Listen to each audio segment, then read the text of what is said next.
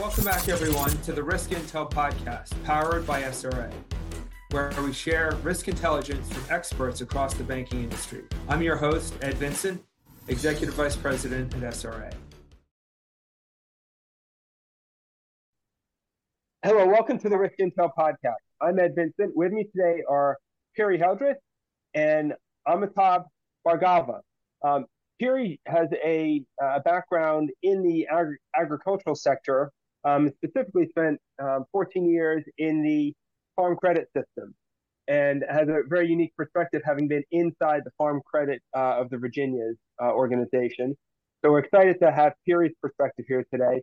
Amitabh um, joins us uh, as a um, as a senior credit uh, officer at uh, at SRA uh, and Amitabh has worn worn various different hats related to credit and operational risk at uh, at, at, Capital One for uh, for almost 20 years, uh, and has been involved in the credit portfolio analysis here at SRA for the last several years as well. So, Peery and Amitabh, thanks very much for being with us here today. Thanks, Ed. It's a pleasure to be with you. Thanks, Ed. All right, today's today's topic is um, is the agricultural sector and, and agricultural lending. So let's start by really kind of at, at the high level here um, and, and talk about right how big and important the, the, the ag sector and ag lending is in, in the in the U.S. So Amitabh, maybe you could give us a little bit of the kind of the, the, the lay of the land here and, and, and some of the background about the, the size and scope of, of the agricultural sector and agricultural lending. Uh, absolutely, Ed. Uh, as we know, and uh, that ag is is a huge uh, huge sector, uh, and especially the ag dependent sectors. So, if we talk about just farm sector, that would be maybe about a little north of $500 billion in terms of gross revenue. Uh, but then we have to think about entire food services sector, the uh, sectors related to restaurants. And if you throw all of them in, it might reach something like 1.3, 1.5 trillion dollars. So uh, I would say ag and ag dependent sectors really, uh, you know, constitute almost 1.3 to 1.5 trillions. Even and if we talk about just the farm sector, that would be nearly 500 billion. So it's uh, it's a sizable uh, sizable uh, revenue stream uh, for the national economy.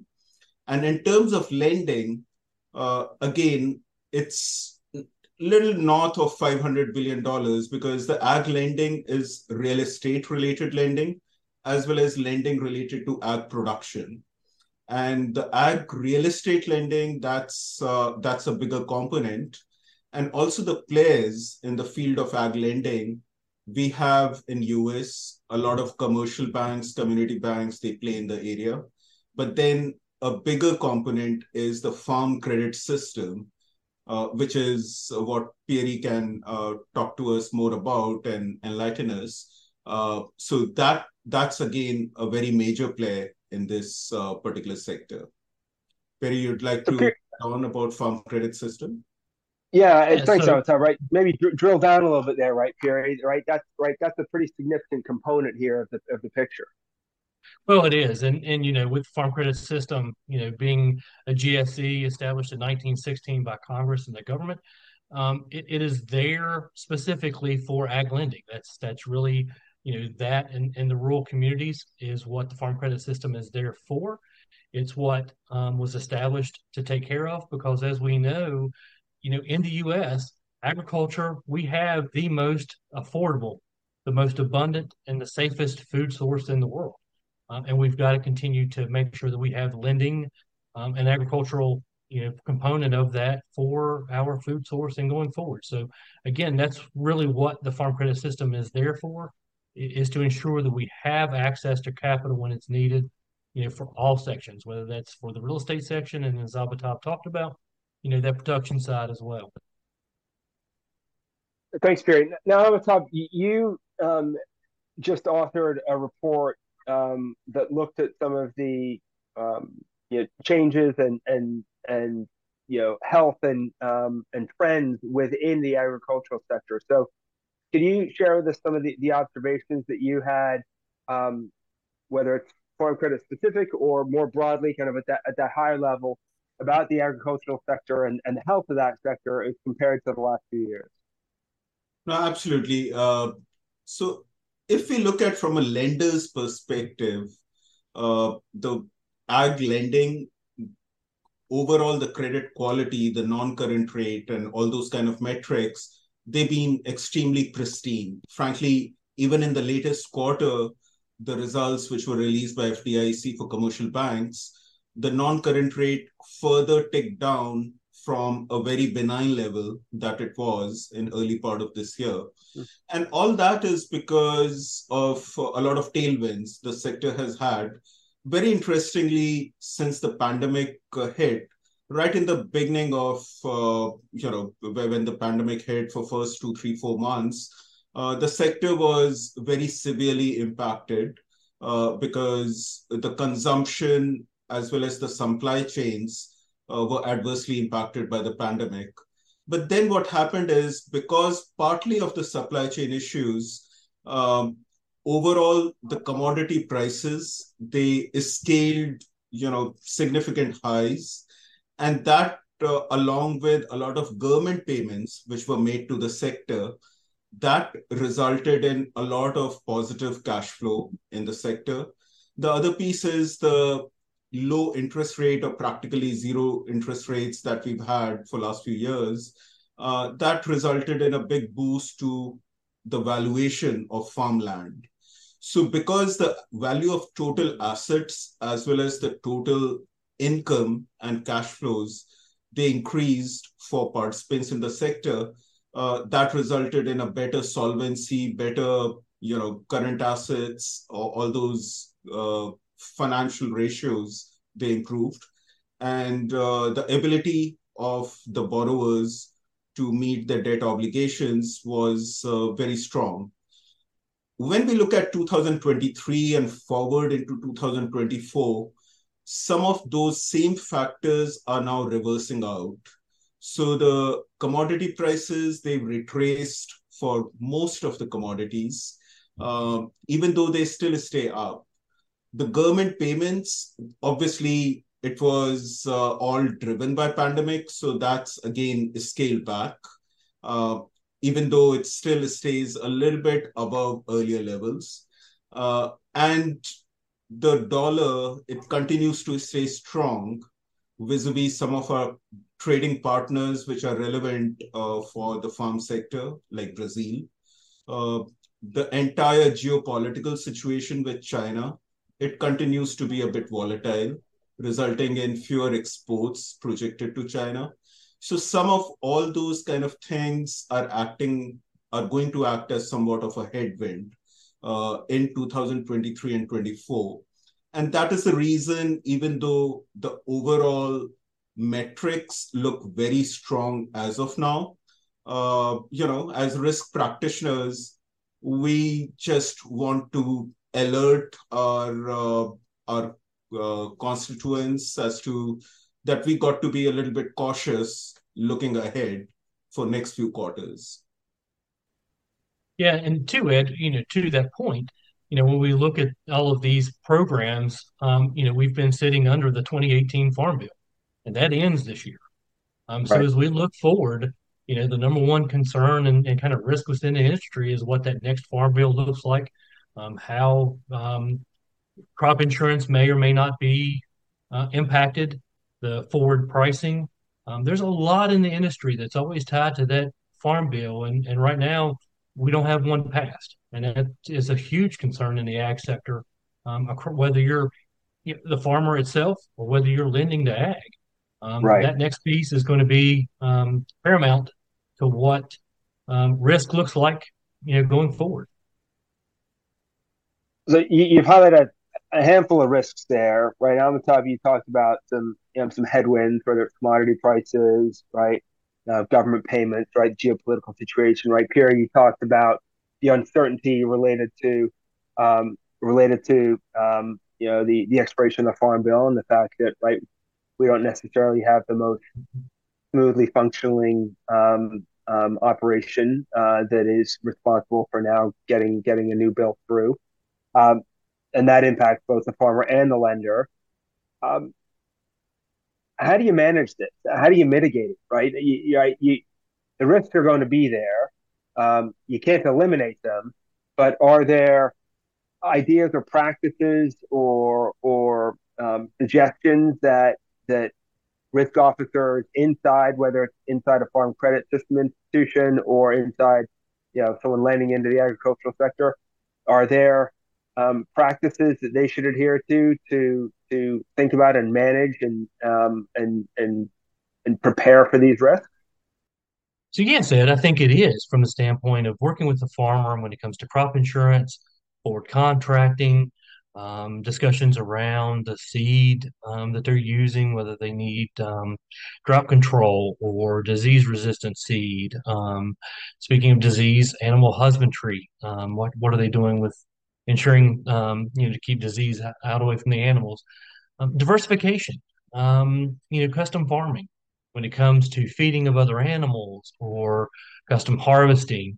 also, uh, custom hire work when it comes to repairs of machinery entering a new commodity. Um, do you have a poultry operation and, and you could diversify into a beef beef operation? Um, but a lot of things is definitely going to be around ensuring of good financial management. A couple of folks that I have a deep respect for, Dr. David Kohl, Dr. Alex White, um, just hammer this issue all the time. You know, speaking out there of, of ensuring that you've got good record keeping um, all the way through, ensuring that you understand what your input costs are, um, and, and of course in the beef industry, what your price per pound gained?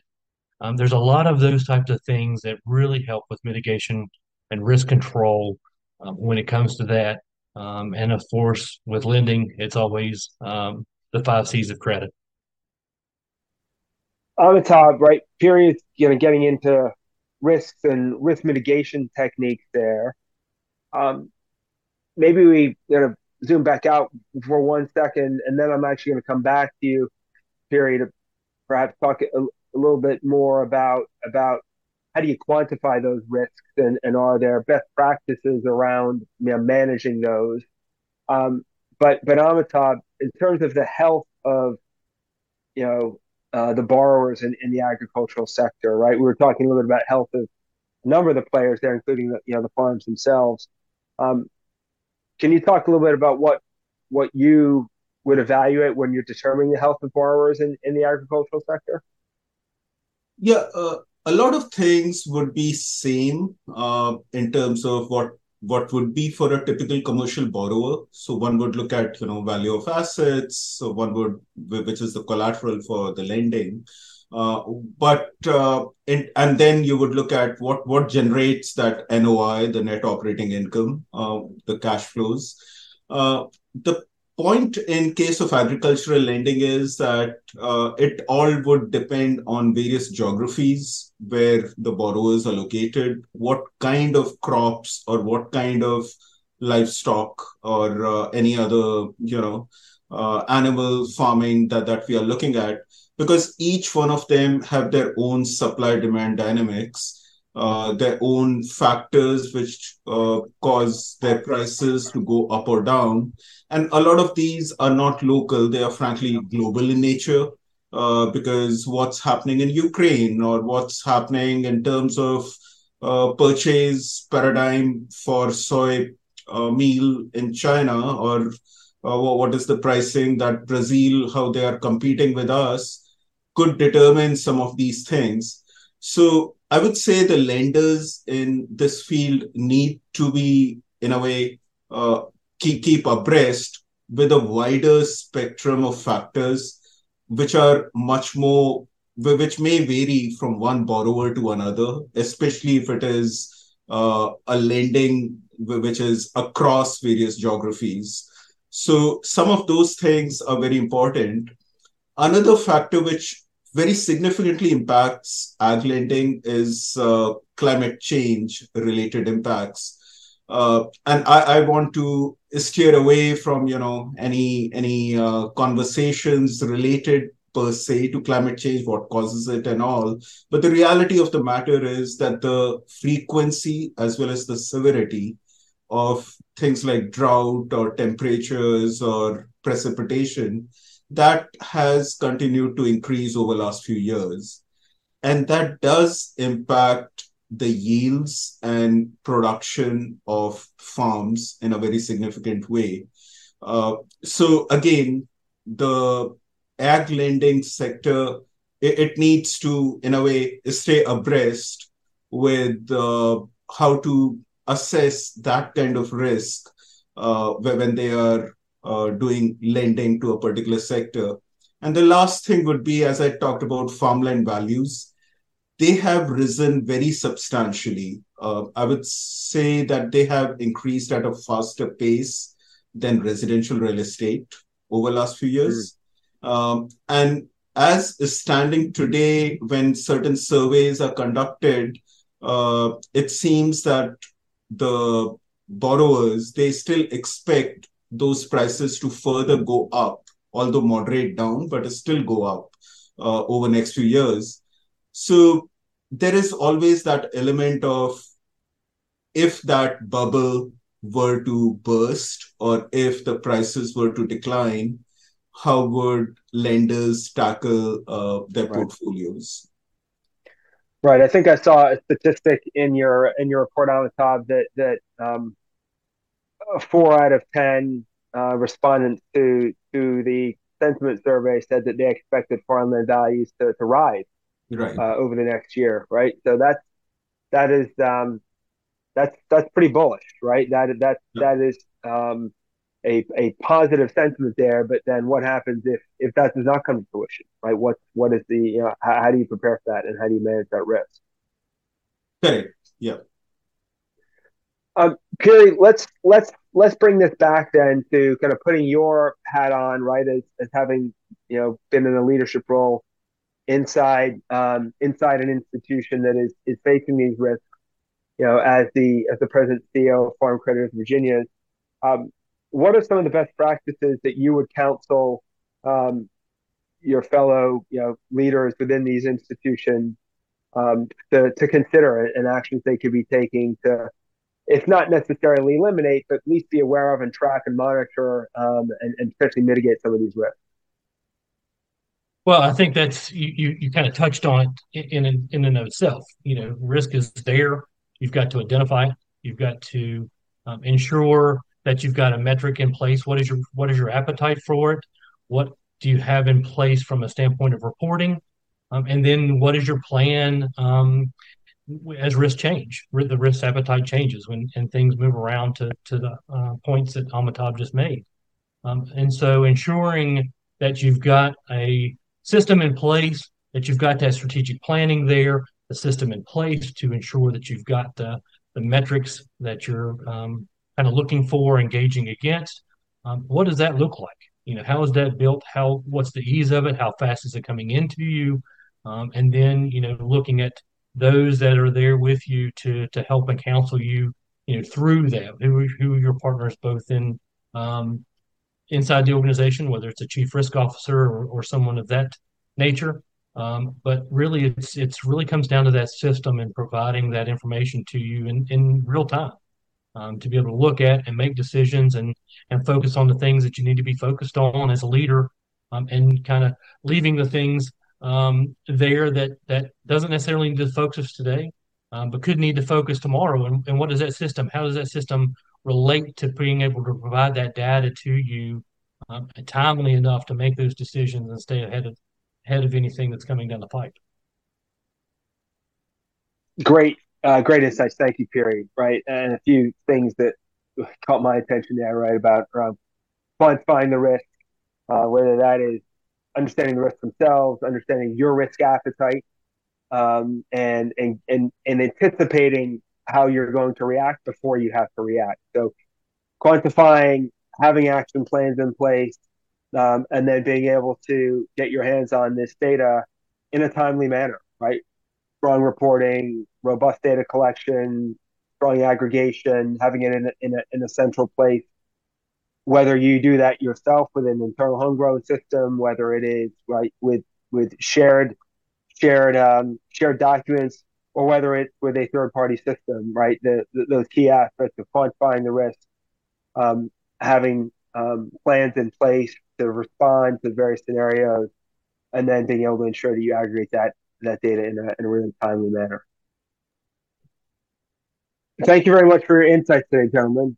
We appreciate it. Certainly, uh, I encourage all of our listeners uh, and viewers here to uh, go to the uh, SRARisk.com website and grab Amitabh's report. And, uh, and, and we appreciate uh, Amitabh and Peery, you got you both been with us today and sharing your your thoughts on trends in the agricultural sector. Thank you, gentlemen. Thank you. Thank you.